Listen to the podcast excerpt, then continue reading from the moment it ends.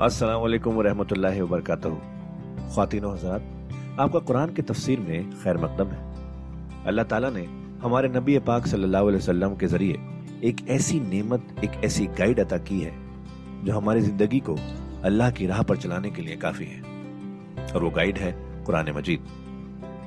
हम सब ये तो जानते ही हैं कि कुरान पढ़ना कितना सवाब का काम है, कितनी नेकियाँ मिलती हैं, और हो भी क्यों ना अल्लाह के अपने अल्फाज जो है पर क्या हमने कभी ये रुक कर सोचा कि कुरान को समझ कर पढ़ने की भी ज़रूरत है? इसलिए हब हब पर आपके लिए लेकर आया है एक ऐसा पॉडकास्ट जो कुरान की तफसीर समझाने में मदद करेगा। इस पॉडकास्ट का नाम है तफसीर कुरान विद डॉक्टर इसरार अहमद। तो आइए हम सब मिलकर डॉक्टर इसरार के ज़रिए की गई इस कुरान की तफसीर को सुने और अल्लाह की राह पर चलने का वादा करें। काला फनी तबाह करनी, अब ये हुक्म है उनका। उन्होंने कहा कि अगर तुम मेरे साथ चलना चाहते हो, रहना चाहते हो, फला तसली अनशैन तो किसी चीज़ के बारे में मुझसे खुद मत पूछना। हत्ता ओह देसा लकामिन हो जिक्रा। यहाँ तक कि मैं खुद उसके बारे में कोई तस्करा करूँ। बस देखते जाओ, जो भी मेरे साथ हो रहा है, देखते रहो ऑब्ज़र्व करो, चुप रहो, खामोश रहो। मैं जब मुनासिब समझूँगा, जो असल हिकमत है उन चीज़ों की जो तुम्हारे मुशाहदे में आएँगी, वो मैं तुम्हें बता दूँगा। लेकिन तुम मुझसे सवाल नहीं करोगे। फन तलाका। अब वो दोनों चले, गोया कि हज़रत मूसा ने वो बात मान ली। हत्याजा रकेबा फिर सफी न थे यहाँ तक कि जब वो दोनों सवार हुए कश्ती में, खड़ा कहा, अब इन साहब ने, ये जो साहिब मूसा इन्हें कहें या हज़रत खिदर कहें, उन्होंने कश्ती का एक तख्ता उखाड़ दिया। काला खरकता ले तोहरिका अब हज़रत मूसा कहाँ खामोश रहने वाले थे? इतना गलत काम कर रहे हो, तुम सारी कुश्ती को डबोना चाहते हो? क्या तुमने तोड़ डाला है, फाड़ दिया है इस कश्ती को? ताकि गर्क कर दो इसके अंदर जो सवार है उन सबको। लकत जेता शैद इमरा, ये तो आपने एक बहुत गलत काम किया, बहुत भारी, एक जुर्म है जो आपसे सरदत हुआ है। काल आलम अकुल इन कलन तस्ततिया मैया सबरा। उन्होंने कहा, क्या मैंने नहीं कहा था कि तुम मेरे साथ सब्र नहीं कर सकोगे?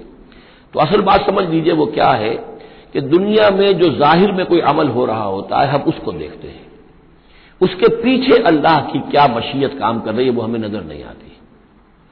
बजाहिर कोई शय हमारे लिए बुरी है, उसके पीछे कोई खैर आ रहा है। हम उस बुरी चीज़ को बुरा समझकर और वो हम जो है नाला और शैवन का मामला इख्तियार कर देते हैं। आसान तक रहू शयन वह हुआ खैर आसान तो ही शयन वह वह शर्म वल्लाम वंतुल्ला तालम। ये है असल में वो बात की जो सूरह बकरा में हमने पढ़ी थी, हो सकता है तुम किसी चीज़ को बुरा समझो, जबकि हकीकत में वो तुम्हारे लिए बेहतर हो। और हो सकता है कि तुम किसी चीज़ को अच्छा समझो, हकीकत में तुम्हारे लिए वो मुजिर हो। अल्लाह जानता तुम नहीं जानते। तो तफवीजुल अम्र होना चाहिए अल्लाह की तरफ़। अल्लाह, जो तुझे मेरे लिए पसंद है। लेकिन ये जो भी फरिश्ते कर रहे होते हैं, और ज़ाहिर बात है, ये भी हो सकता है फरिश्ते हों, या औलिया अल्लाह में से किसी की रूह है तो जैसा कि शाह वलील्ला का कौल मैंने आपको सुनाया है, कि वो भी मलायका के तबका असफल में शामिल हो जाते हैं, और वही अल्लाह ताला के अहकाम की जो है तनफीज करते हैं। तो ये शरी अहकाम नहीं है, ये तकवीनी अहकाम है। किसी का बच्चा जो है छत के ऊपर से गिरा मर गया। अब वो तो चीख रहा है, माँ भी चीख रही है, बहन भाई भी चीख रहे हैं। अब क्या पता कि ये बच्चा जो है अगर बड़ा हो जाता तो ये माँ बाप के लिए सुहाने रूह होता। अल्लाह ने उनके लिए खैर किया है कि इस बच्चे को इस वक्त ले लिया है। लेकिन उन्हें तो पता नहीं कि आइंदा क्या होना था। तो हम ज़ाहिर को देखकर जो है घबरा जाते हैं और उसको अपने लिए बुरा समझ बैठते हैं, जबकि अल्लाह ताला की बेयकल खैर, अल्लाह के हाथ में खैर ही खैर है। लेकिन हमारी शॉर्ट साइटेडनेस है कि जिसकी वजह से हम चीज़ों को किसी और रंग में ले रहे हैं। उसके लिए ये तीन वाकयात हैं कि जो दिखाए गए। काल अल्लाह तो आखिर बीमार नसी तो वला तुरहिकनी मिनमरी उसरा। तो उन्होंने कहा, हज़रत मूसा ने अर्ज़ किया, ला तो आखिरी बिना मुझसे मुआवजा न कीजिए, उस पर कि मैं भूल गया। मैं भूल गया कि मैंने आपसे वादा किया था कि मैं आपसे कोई सवाल नहीं करूँगा। वला तुरहितनी मिनमरी उसरा। और न दबाव डालिए मुझ पर, मेरे मामले में कुछ ज़्यादा सख्ती न कीजिए। ऐसा न हो कि एक ही दफ़ा की मेरी गलती के ऊपर कहते जाओ अब यहाँ से, बल्कि जरा ये नरमी कीजिए। फन तलका फिर चले दोनों हत्याजा लकिया गुलाम कतल अजल एक नौजवान से मुलाकात हुई। उसने कत्ल कर दिया उसको। हज़रत खिदर ने काला कतल का नफसन जकीयतम बगैर नफसिन हज़रत मूसा फिर बोले, ये क्या किया आपने? एक बेगुनाह जान को आपने कत्ल कर दिया, इसके बगैर कि उसने किसी का खून बहाया हो? लकत जेता शय नुकरा। ये तो आपने बहुत ही नामकुल हरकत की है। काला, अलम अकुल इन नकल तस्तिया मैया समरा। अब उन्होंने भी जरा डांट के अंदाज में कहा, अलम अकुल लक क्या मैंने नहीं कहा था तुमसे कि तुम मेरे साथ सबर नहीं कर सकोगे? काला इन साल तो कानशाइन बादहा फला तो साहिब नहीं।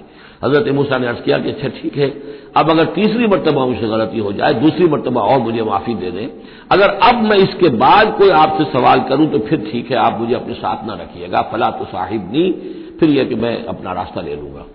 कद बलग तमिन लजुन उजरा, मेरी जानब से आपने जो है हजत कायम कर दी है, और आप उजर जो है, अब आप कर सकते हैं कि आप मुझे अपने साथ ना रखें। यानी खता मेरी है। फन तलक फिर चले। हत्याजा अतया अहलहा। और जब यहाँ तक कि वो पहुँचे एक बस्ती वालों के पास, वहाँ उन्होंने उनसे चाहा कि वो उन्हें खाना खिलाएँ। मुसाफिर जैसे होते हैं कि भाई हम लोग आए हैं, मुसाफिर हैं, आपकी बस्ती में आए हैं तो हमें खाना खिलाइए। फाबाऊ युदयफू बात तो वहाँ की बस्ती वालों ने, वो ऐसे कुछ कठोर और शकी लोग थे, इनकार कर दिया उनकी जियाफत से, उन्हें कुछ खाने को नहीं दिया। फवजदा फीहा जिदार वहाँ उन्होंने देखा एक दीवार, युरीद अयन कब्जा के बिल्कुल गिरने को है, टूटने को है, गिरने को है। फ़ाकामा तो वह हज़रत खिदर ने उसको सीधा कर दिया, बना दिया और सीधा कर दिया, मज़बूत कर दिया। काला लौशेत अलतखस्त आल अजरा तो हज़रत मूसा ने फिर कहा कि अगर आप चाहते ये इतने नाहंजार लोग, इन्होंने मुसाफिरों को खाना तक नहीं दिया और आपने बगैर मजदूरी लिए हुए इनका काम कर दिया, इनकी दीवार सीधी कर दी। लौशेत लतखस्त आल अजरा, आप इस पर उजरत तलब करते हैं इनसे। और ये जो उजरत से जो है, बहरहाल हम जो है कुछ ना कुछ खाते पीते काल हाजा फिराको बैनी व बैनिक। का बस ये अब मेरे और आपके दरमियान अब अलहदगी का वक्त है। शउनब्बे कब तावील मालम तस्पत अलह सबरा। अब मैं तुम्हें बताए देता हूँ असल राज और हकीकत उन चीज़ों का जिस पर कि आप सब्र न कर सके। अम्मद सफीना, जहाँ तक उस कश्ती का मामला है, फकानत ले मसाकीन यामलून फिल बाहर। तो ये उन मजदूरों की मिल्कियत थी कि जो दरिया में मेहनत करते हैं। जैसे कश्ती है, इधर से उधर उतार दिया। दो दो पैसे ले लिए एक एक पैसा ले लिया। ये मजदूरी कर रहे हैं। उनके लिए गोया के कमाई का और उनकी माश का यही ज़रिया है। फारब तो अनईबहा मैंने ये चाहा कि उसको ऐबदार कर दूँ। वह काना वराह मलिकुन याखुद कुल्ला सफीरत कस्बा जबकि आगे जो है एक बादशाह था, हाकिम था, जो हर कश्ती को कि जो साबित सालिम है, उसे वो गसब कर रहा है। उसको जो है कन्फिस्केट कर रहा है, जैसे आजकल भी होता है हमारे यहाँ। वो वैगन जो है वो पुलिस वाले रोक लेते हैं। तो इसी तरीके से वो जो है कब्जा कर रहा है उन पर। या खुदकुल्ला सफ़ेद कस्बा अब वो देखेगा कि ये तो टूटी भी कश्ती छोड़ देगा। तो कश्ती में एक तख्ता लगा लेना तो आसान काम है। पूरी तख्ती जा रही थी। तो मैंने एक तख्ता जो इनका जो है तोड़ दिया है, ताकि उसे नाकिस समझकर वो बादशाह जो है उसे रिजेक्ट कर दे उस कश्ती को न ले तो इन मजदूरों की पूरी कश्ती बच जाए। एक तख्ता तोड़ने से तख्ती बचती है और ये सालिम रहती तख्ती तो पूरी कश्ती जा रही थी। तो मैंने उनकी खैर के लिए किया है, जिसको तुमने ये समझा कि शायद मैं लोगों को हलाक करने के लिए मैंने ये कदम उठाया है। मोहम्मद गुलाम और जहाँ तक उस लड़के का मामला है, नौजवान का, फकान अबवाह मोमिन उसके वालदेन बड़े नेक और साले हैं वालदेन दोनों के दोनों। फ़खशीना युरहिकहुमा तुगयानम व कुफरा। अब ज़ाहिर बात है कि हज़रत खजर को मालूम होगा कि इसके जीन्स अच्छे नहीं हैं, बड़े शरारती किस्म के जीन इसके अंदर हैं, और ये जब जवान होगा तो ये आवारा होकर उठेगा और बहुत सख्त होगा और अपने वालदेन के लिए सोहान रू बन जाएगा। युरहिका हुमा तो यानम व कुफरा। नाशुक्री और ज़बरदस्ती करके उनको आजिज करेगा, सताएगा। फ़रद ना युग दिला हुमा रब हुमा खैर अमिन हो जक़ातम वाकरब रहमा। तो हमने ये चाहा कि उनका रब उनके लिए बदल दे, उससे बेहतर औलाद उसे दे, बेटा दे दे, कि जो उसके लिए पाकिजगी में भी और शफकत और रहमत में भी इससे बेहतर हो, जो उनके लिए बुढ़ापे में सहारा बन सके। तो हमने सिर्फ़ ये किया है कि ये बच्चा जो है, वो ये सारी चीज़ें जो है अल्लाह के हुक्म से मैं कर रहा हूँ। ये गोया कि तकवीनी उमूर है जो हो रहे हैं। ये तशरी उमूर नहीं है। तुम शरीयत के हवाले से देख रहे हो और मैं ये तकवीनी मामला कर रहा हूँ अल्लाह के हुक्म के मुताबिक। और ये हकीकत रहमत है जिसको कि लोगों ने यह समझा होगा, जिस दिन का बच्चा जो वालदेन का फौत हो गया तो उनके ऊपर तो पहाड़ टूट पड़ा होगा गम का, लेकिन असल में अल्लाह ताला ने ये उनके खैर के लिए किया। वह अम्बल जिदार और जहाँ तक उस उस दीवार का मामला है, फकाना ने गुलामैन यतीमैन फिल मदीनत तो ये दो गुलाम लड़कों की दीवार है, जो जो शहर में रहते हैं। वकाना तहत कंजुल्लहुमा और इस दीवार की जड़ में इनके लिए एक दफीना है, वकान अबू हुमा सालेहा। और इनका बाप जो है वो बहुत नेक आदमी था। बाप नेक था, एन वो जो समझिए कि किसी जवानी में या कोई वक्त जो है वो उसकी मौत का वक्त आ गया। बच्चे छोटे छोटे थे। उसने कुछ अपनी पूंजी जो है घर के अंदर, एक दीवार की जड़ के अंदर, बुनियाद के अंदर दफन कर दी। ये बड़े हो जाए बच्चे, ये निकाल लें। अब चूँकि वो नेक था लिहाजा अल्लाह ताला की तरफ़ से उसका अहतमाम हो रहा है। दीवार अगर इस वक्त गिर गई होती तो ये खजाना ज़ाहिर हो जाता। और अभी वो बच्चे जो हैं, वो छोटे हैं। तो लिहाजा ये लोग जो है, बस्ती वाले कितने नाहंजार हैं, जिन्होंने हमें खाने को नहीं दिया है। वो क्या यतीमों के उस माल की का लिहाज करेंगे? वो सारा का सारा उस माल को कब्जा कर लेंगे। तो मैंने वो दीवार बना दी है।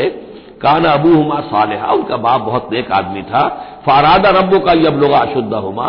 तो आपके रब का यह फैसला हुआ कि ये दोनों बच्चे जो है अपनी पूरी जवानी को, पुख्तगी को, बलूगत को पहुँच जाएँ। वह यस्तखरिजा कंजा हुमा और फिर वो अपना खजाना निकाल लें। रहमतम मिर रबिक ये तीनों उमूर आपके रब की रहमत का मंजर है। बज़ाहिर जो भी नज़र आ रहा है तो दुनिया में जो हालात वाकयात हो रहे हैं, ये हकीकत दुनिया के एतबार से। हम उसके ज़ाहिर को देखते हैं। और ज़ाहिर के हवाले से ही दिल गिरफ्ता हो गए, रंजीदा हो गए, नुकसान हो गया, ये हो गया। हाँ है फलक पीर जवां था, अभी आरिफ क्या तेरा बिगड़ता, जो न मरता, कोई दिन और मरसियों पर मरसिए कहे जा रहे हैं। ये सब कुछ होता है, लेकिन ये ये पता नहीं होता कि अल्लाह ताला की तरफ़ से जो भी है, वो खैर है, उसी में भलाई है। तो बंदा मोमिन का काम क्या है? तफवीज उल अम्र इल्ला अपने मामला को अल्लाह के हवाले कर दे, राज़ी ब रजाए रब, जो अल्लाह की तरफ़ से आया। कि हर की मारेख एन अल्ताफस रहमतम रबिक ये सब कुछ रहमत है आपके रब की तरफ़ से। वमा फालतू अमरी। ये मैंने अपने जी से नहीं किया है, मेरा फैसला नहीं है। यानी ये जो भी थे, चाहे फरिश्ते थे, और चाहे कोई नेक इंसान है जिन्हें अल्लाह ने बहुत लंबी ज़िंदगी दे दी है, चाहे ये कोई रूह है कि जो इंसानी शक्ल में फिर आ गई है, कि जो अल्लाह ताला ने किसी वली अल्लाह की रूह को जो है, वो तवील ज़िंदगी दे रखी है, कोई भी है। इससे कोई फ़र्क वाकई नहीं होता। लेकिन यह कि वो दर हकीकत कारकुनान कजाओ कदर की फौज में रिक्रूट हो गए। वो जो फैसले कर रहे हैं, जिसकी तनफीज कर रहे हैं, उसका शरीयत से ताल्लुक नहीं है। वो तकवीनी उमूर है अल्लाह ताला के। जाल का तावील मालम तस्ते सबरा ये है तावील, ये है असल हकीकत, ये है असल राज उन चीज़ों का जिस पर कि मूसा तुम सब्र न कर पाए। अब इसके बाद जो एक रुकू में वाक़ आ रहा है, जुलकरनैन का उसमें मैं थोड़ी सी तमहीद बयान किए देता हूँ कि तो एक सवाल यह भी था कि जुलकरनैन कौन है? ये कौन है? ये समझिए कि इस सदी तक, तकरीबन तेरह सौ बरस तक, हमारे मुफसरीन उनके इल्म में नहीं था कि कोई इतना बड़ा बादशाह हो रहा हो जितना बड़े बादशाह का ज़िक्र अभी दुलकरनैन के हवाले से आएगा। तो लिहाजा लोगों ने यह समझा आमतौर पर कि सिकंदर आज़म यही मालूम था सिकंदर बहुत बड़ा फातेह था, वो मकदूनिया से चला यूनान से और दरियाए ब्यास तक आ गया, तक कितना बड़ा तो उसको, लेकिन यह कि उसकी सीरत और किरदार जो है, जो सिकंदर की मालूम है, उसकी कोई मुनासबत जुलकरनैन के इस किरदार से नहीं है। जुलकरनैन असल में ईरान के बादशाह थे और ईरान उस वक्त दो मुल्कों पर मुनकसिम था। अब भी अगर अभी कभी नक्शा देखेंगे तो एक इलाका जो है ईरान का, वो तो है जो खरासान का हिस्सा है। जो असल ईरान है, उसको भी यूँ समझिए दो हिस्सों में, एक पारस पुराना कहलाता था, जिससे फारिस का लफ्ज बना है। और दूसरा मादा था, मीडिया या मादा। तो ये एक शख्स ऐसे उभरे कि जिन्होंने इन दोनों को मिलाकर एक हुकूमत बनाया। और वहाँ से सल्तनत ईरान का जो यूँ समझिए कि जो उनका एक सुनहरा दौर है और उनकी अजमत और सतमत जिसकी कि वो बहुत ज़्यादा जिस पर फख्र करते हैं, इसलिए कि ईरानी कौम बड़ी नेशनलिस्ट है नस्ल परस्त है। इनके अंदर अपनी तारीख पर, अपनी रिवायात पर जो है वो बहुत इनको फख्र है। तो वहाँ से वो दौर शुरू हुआ और उन्होंने फिर इस अलामत में कि मैंने दो मुल्कों को जोड़कर एक बनाया है, अपने ताज के अंदर दो सींग लगा लिए थे। और वो जो है जुल करनैन ये लकब उनका हो गया था। उसके हवाले से सवाल किया गया और उसके बारे में तफसील जो अगले रुकू में आएगी। वयसलून कानजिल करनैन कुल सातलू अलैकुमिन हो जिक्रा। सदक़ल्लाज़ीब जुलकरनैन के बारे में मैं आपको बता चुका हूँ कि इनका नाम तारीख में जो मशहूर है वो कै खुसरो या साइरस। और इन्हीं से असल में ईरान की अजमत के दौर का आगाज़ हुआ था। चुनाचे तकरीबन मैं समझता हूँ कि हद पच्चीस, तीस साल पहले की बात है, जब शहनशाह ईरान, उस वक्त जबकि उनकी बादशाहत जो है वो बड़े अरूज पर थी, उन्होंने ढाई हज़ार साल बरसी मनाई थी इन्हीं के खुसरो की, साइरस की। इनकी कब्र जो है मकबरा वो दरियाफ्त हो गया था और वहाँ पर इनका एक मुजस्मा भी दरियाफ्त हुआ था खुदाई पर। उस मुजस्मे में वो दो लगे हुए थे, सींग भी। इस मौजू पर सबसे पहले मौलाना अबुल कलाम आज़ाद मरहूम ने जो अपनी तर्जुमान कुरान के नाम से उन्होंने मुख्तसर तर्जुमा और तस्वीर लिखी है, उसमें बड़े तफसीली नोट्स लिखे हैं। सबसे पहले अहले इल्म के हल्के में इनके बारे में जो मालूम है वो उनके ज़रिए से आई है। अब यह तकरीबन यूनिवर्सली एक्सेप्टेड है। फिर सवाल पैदा होता है कि इनसे क्या दिलचस्पी यहूद को थी? तो वो भी समझ लीजिए कि नबू के नज़र ने पाँच सौ सतासी कबल मसीह में हमला किया था फिलिस्तीन पर, और नबू के नज़र इराक का बादशाह था। इस मिडल ईस्ट को जहन में रखिए कि मेडिट्रेनियन के बिल्कुल साथ है मुल्क शाम, और शाम ही का एक इलाका फिलिस्तीन है। इस वक्त जो है ये फिलिस्तीन और इसराइल और शर्क उर्दून और वेस्ट बैंक और लबनान, ये सब मिलकर जो मुल्क बनते हैं, दर हकीकत ये शाम अरब है, ये शाम है। फिर इसके मशरक में यह इराक अरब या इराक है, और उसके मशरक में फिर ईरान है। तो इराक का बादशाह था जिसने हमला किया था, यरूशलेम पर तबाह बर्बाद किया, और इनको कैदी बनाकर ले गया। कैप्टिविटी का दौर इनका तकरीबन डेढ़ सौ बरस का है। लेकिन इस अरसे में ईरान में ये शख्सियत उभरी, क्या खुसरो की या साइरस की। उसने फिर फतूहात का दायरा शुरू किया तो सबसे पहले इराक को फतह किया, बेबीलोनिया को। और यहाँ पर जो ये असीर थे, यहूदी, इनको इजाज़त दे दी कि तुम वापस जाओ, अपना यरूशलेम आज़ाद करो, अपने जाकर आबाद कर लो दोबारा। तो गोया कि ये मोहसिन है इनके। दुलकरनैन जो है इनके मोहसिन हैं, जिनकी वजह से कि जिनके ज़रिए से अल्लाह ताला ने इन्हें बेबीलोनिया, यानी इराक की कैप्टिविटी जो उनकी असारत का दौर था, उसको खत्म किया, आज़ादी मिली। और फिर ये वापस आए, हज़रत उजैर सलाम के साथ काफिला आया है। और वो तकरीबन फिर उन्होंने आकर यहाँ असर नौ इस शहर को भी आबाद किया और हैकल जो है हज़रत सुलेमान सलाम का बनाया हुआ जो इबादत खाना था, उसको दोबारा तामीर किया। इस एतबार से जुलकरनैन जो है वो, इनकी तारीख में एक मारूफ शख्सियत है। तारीख से मालूम होता है कि इन्होंने फिर ईरान की पहली हुकूमत को कंसोलिडेट करके पारस और मादा को मिलाकर एक सल्तनत ईरान बनाई। फिर इनकी फतूहत के तीन दायरे हैं।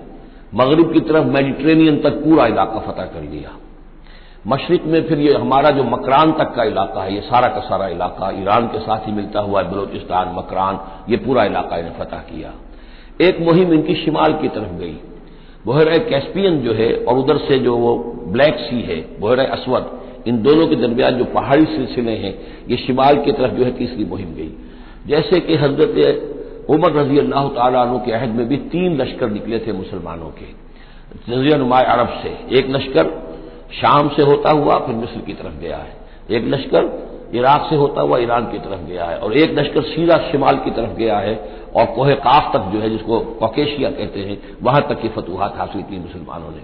तो तकरीबन यही समझिए कि एक ब्लू प्रिंट था, जो कि हमारे इस दौरे खिलाफत राशदा से, जो समझिए कि लगभग कोई दो हज़ार साल कबल जो है ये वाक़ पेश आया है, या बल्कि उससे कम, कोई डेढ़ हज़ार साल कबल ये वाक़ पेश आया है, और ये जुलकरनैन जो है ये यहाँ पर एक बड़ी अजीम सल्तनत के बानी बने लेकिन नेक आदमी थे, और मालूम यह होता है कि ये असल में जो कहानियाँ हैं, या इनके दास्तानें हैं, कि इनको कत्ल किया जाना था, ये कहीं शहजादे थे किसी छोटी सी ममलकत के, और वहाँ से इनको किसी ने बचाया किसी तरीके से, और फिर ये सहरा में रहे रूपोश। और वहाँ किसी नबी की तालीम से इनको आशनाई हुई है। हो सकता है कोई इसराइली नबी ही की तालीम हो। यह भी हो सकता है कि जरदश्त जो है, वो भी कोई अल्लाह के नबी हो और उनकी तालीम इन तक पहुँची हो। लेकिन खुद इनका किरदार जो कुरान पेश कर रहा है, वो बहुत एक नेक, मोमिन, सालेह, एक बंदा मोमिन, उसका किरदार है। ये किरदार जो है किसी भी दर्जे में, एक फ़ीसद भी जो है, वो किसी और दूसरे फाते पर या किसी और हुक्मरान के ऊपर, जिन्हें भी हम जानते हैं तारीखी एतबार से, उन पर मुंतबिक नहीं होता। ये इन्हीं की शख्सियत है। भैया सलून का जुलकरनैन और नबी आपसे पूछ रहे हैं जुलकरनैन के बारे में, कुल सातलू अलैकुम इन्हो जिक्रा। इनसे कहिए, मैं अनकरीब तुम्हें उसके बारे में कुछ हालात बताता हूँ। इन्ना मक्कन्ना लहू फिल अर्द। हमने उसे ज़मीन में बड़ा तमक्न अता किया था, गलबा अता किया था। वह आतना हो मिनकुल निशैन सबबा। और हमने उसे हर तरह का साजो सामान, वसाइल और जराए, तमाम इसबाब जो है फराहम कर दिए थे। फातमा सबबा तो उन्होंने फिर एक मुहिम तैयार की। यानी एक फतूहत का दायरा मगरब की तरफ़। हत्या बलग मगरब शम्स यहाँ तक कि जब वो सूरज के गुरूब होने की जगह तक पहुँच गए। अब ये पुराने जमाने में ज़ाहिर बात है कि पूरा इससे ज़्यादा नक्शा तो लोगों को मालूम भी नहीं था। जब मेडिटेरियन के साहिल पर पहुँच गए तो मालूम आगे तो समंदर है। और समंदर में फिर आदमी को महसूस होता है सूरज डूबता हुआ। अगर आप साहिल समंदर पर खड़े होकर देखें तो मालूम होता है समंदर में सूरज डूब रहा है। तो ये गोया कि मगरब शम्स बन गया उनके लिए, वो ये सूरज के डूबने की जगह। हत्या इजा बलग मगरब शम्स, जब वो पहुँच गए सूरज के गुरूब होने की जगह वजद हा तगरबफी एन हमेयतिन तो उन्होंने देखा उसे डूबते हुए वो डूब रहा है, एक बड़े गदले से समंदर के अंदर, वो जो वहाँ का समंदर है, बड़ा गदला सा है, ये एजियन सी वगैरह जो कहलाते हैं, ये बहुत गदले से पानी के हैं। वह वजदा इंदहा कौमा और वहाँ उन्होंने कौम को पाया पाया मुराद ये कि उस कौम पर इन्हें फतह हुई, जंग हुई। इन्होंने उनको शिकस्त दी और वो कौम गोया कि अब इनके रहम करम पर इनकी गोया कि वो महकूम हो गई। उलना या दुलकरनैन हमने कहा दुलकरनैन से, अब या तो ये कि ये शायद नबी हूँ अल्लाह आलम। तो अल्लाह ताला का इस तरीके से बरह रास्त उनको वही करना लेकिन गैर नबी को भी अल्लाह ताला इल्हाम के ज़रिए से, जैसा कि हमने देखा कि वो तो शहद की मक्खी को भी लफ्ज वही आया है। तो यहाँ आया हमने कहा, ए और यह भी हो सकता है ये सूरत हाल की ताबीर हो। कि गोया के वो हालात, जबान हाल से ये कह रहे थे। कुल्ला यादुलकरैन ईमान तो अजबा व ईमान तखद अफीम हुसना। कि, या एजुलकरनैन तुम्हें अब पूरा इख्तियार है, चाहो तो ये जो मफतूह कौम है तुम्हारी उससे तुम सदा दो आजाब दो, सताओ उन्हें। या ये कि तुम इनके अंदर अच्छी रविश इख्तियार करो, उनके साथ उसने सलूक करो। कहा उन्होंने कहा, अम्मा मन जलमा, जो कोई जालिम है, बेइंसाफ है हो सकता है इससे मुराद कुफर और शिरक भी हो। फसौफ नवाजब हो सुम्मा युरद रब ही फयुआजब अजाबन नुकरा। तो उसे तो हम अजाब देंगे, सजा देंगे और फिर वो लौटाया जाएगा अपने रब की तरफ़, फिर उसका रब उसको अजाब देगा जो असल अजाब है, बुरा अजाब, सख्त अजाब। वह अम्मा मन आमना वाबिल साल और जो लोग ईमान लाएँगे और यकीन करेंगे हकाइक पर, अल्लाह को मानेंगे वामिल सालहन और अनेक अमल करेंगे फलहू जजानिल हसना तो उसको हम अच्छा बदला भी देंगे। व सदकूल लहू बिन अमर ना युसरा, और उससे हम अपने मामले में भी नर्म बात करेंगे। यानी ये कि उनसे टैक्स अगर लेने हैं तो नरमी के साथ लेंगे। जो भी जो मफतूहा ममालिक के साथ मामला होता है तो हम उनके साथ नरमी का सलूक करेंगे, जो ईमान ले आएँगे। सुम्मा अतबा सबाबा मगरब की तरफ़ से फारिग होकर फिर अब ये मशरक की तरफ़ गए। फिर उन्होंने एक और मुहिम का बंदोबस्त किया। हत्या इदा बलगा मतल अशम्स यहाँ तक कि जब वो सूरज के तुलू होने की जगह तक पहुँच गए। अब ये जहाँ तक तारीखी तौर पर साबित है, वो सिर्फ़ मकरान के इलाके तक इतनी दूर तक आए हैं, वल्लाह आलम। हो सकता है कि मकरान के साहिल पर खड़े होकर भी उन्हें महसूस हुआ हो कि मतलब ये सूरज जो है कुरूब हो रहा है, या तुलू हो रहा है वहाँ से। मतलब शम्स तो वहाँ जब पहुँचे वजदहा तत्लो अला कौमिन लम नज़र लहम मिंदून हासितरा तो उन्होंने पाया उसको कि वो तुलू होता है एक ऐसी कौम पर कि जिसके लिए हमने आफ्ताब से कोई ओट नहीं रखी है। यानी यहाँ के जो कबाइल थे, गैड्रूसिया वगैरह ये कहलाता था उस जमाने के अंदर, ये वैशी कबाइल थे। इनको अभी छत बनाने का फन नहीं आया था। यानी घर जो होते थे सिर्फ़ दीवारें खड़ी होती थी। कि जो खाली प्लॉट है ज़मीन का, उसमें ये दीवार खड़ी है, ये मेरा घर है तुम्हारा घर है, लेकिन घर में छत वगैरह का भी कोई तस्वुर इनके यहाँ नहीं था। ज़ाहिर बात है कि छत डालना जो है, ये तो एक तमद्दुन के इर्तका के दौर की अलामत है। तो वो बगैर किसी सूरज के साय के वो अपनी ज़िंदगी गुजारते थे। कजालिक ऐसा ही हुआ वहाँ भी, यानी जो पहले हुआ था, कि यहाँ भी मामला वही हुआ कि अल्लाह ताला ने इख्तियार मुतलक उन्हें दिया, फतह दी। लेकिन उन्होंने यहाँ भी यही कहा कि जो नेक लोग होंगे, उनके साथ हम नरमी करेंगे और जो शरीर होंगे, उनको साथ सजा देंगे। वक़द आहतना बिमा लदह खुबरा और हमें पूरी तरह मालूम है कि जो वहाँ उसकी खबर हुई और जो भी हालात वहाँ गुजरे, जो माजरा वहाँ हुआ। सुम्मा अखबार सबबा, अब ये तीसरी आ रही है। सुम्मा अखबार सबबा, फिर उसने एक और मुहिम तैयार की। ये शिमाली मुहिम है। हत्यागा बलग बैन सद्दैन, यहाँ तक कि जब वो दोनों पहाड़ों के दरमियान पहुँच गए, दो सद, दो दीवारों के दरमियान पहुँच गए। ये समझ लीजिए बोहरा कैस्पियन दाहरी तरफ़ है मशरक में और ब्लैक सी दी बोहरा अस्व बहर अस्वद इसके दरमियान ये सिलसिला को है और ये पैरल चलते हैं, दो दो, और इनके दरमियान से फिर वो दरे हैं कि जिनमें से होकर शिमाली इलाके से जो वहशी कबाइल थे वो आकर यहाँ हमला करते थे ताक तो ताराज करते थे लूट मार करके चले जाते थे, जिनको याजूज माजूद कहा गया है। तो खातिनों हजरात, ये था आज का एपिसोड। अभी तफसीर बाकी है। पूरी तफसीर सुनने के लिए अगला एपिसोड सुनना ना भूलें। ज़रूरी है कि हम कुरान को पूरी तरह से अच्छे से लफ्ज ब लफ्ज समझें। इसलिए अगले एपिसोड में आपका इंतज़ार है। सुनते रहिए ये पॉडकास्ट जिसका नाम है तफसीर कुरान विद डॉक्टर इसरार अहमद, सिर्फ़ हब हॉपर पर।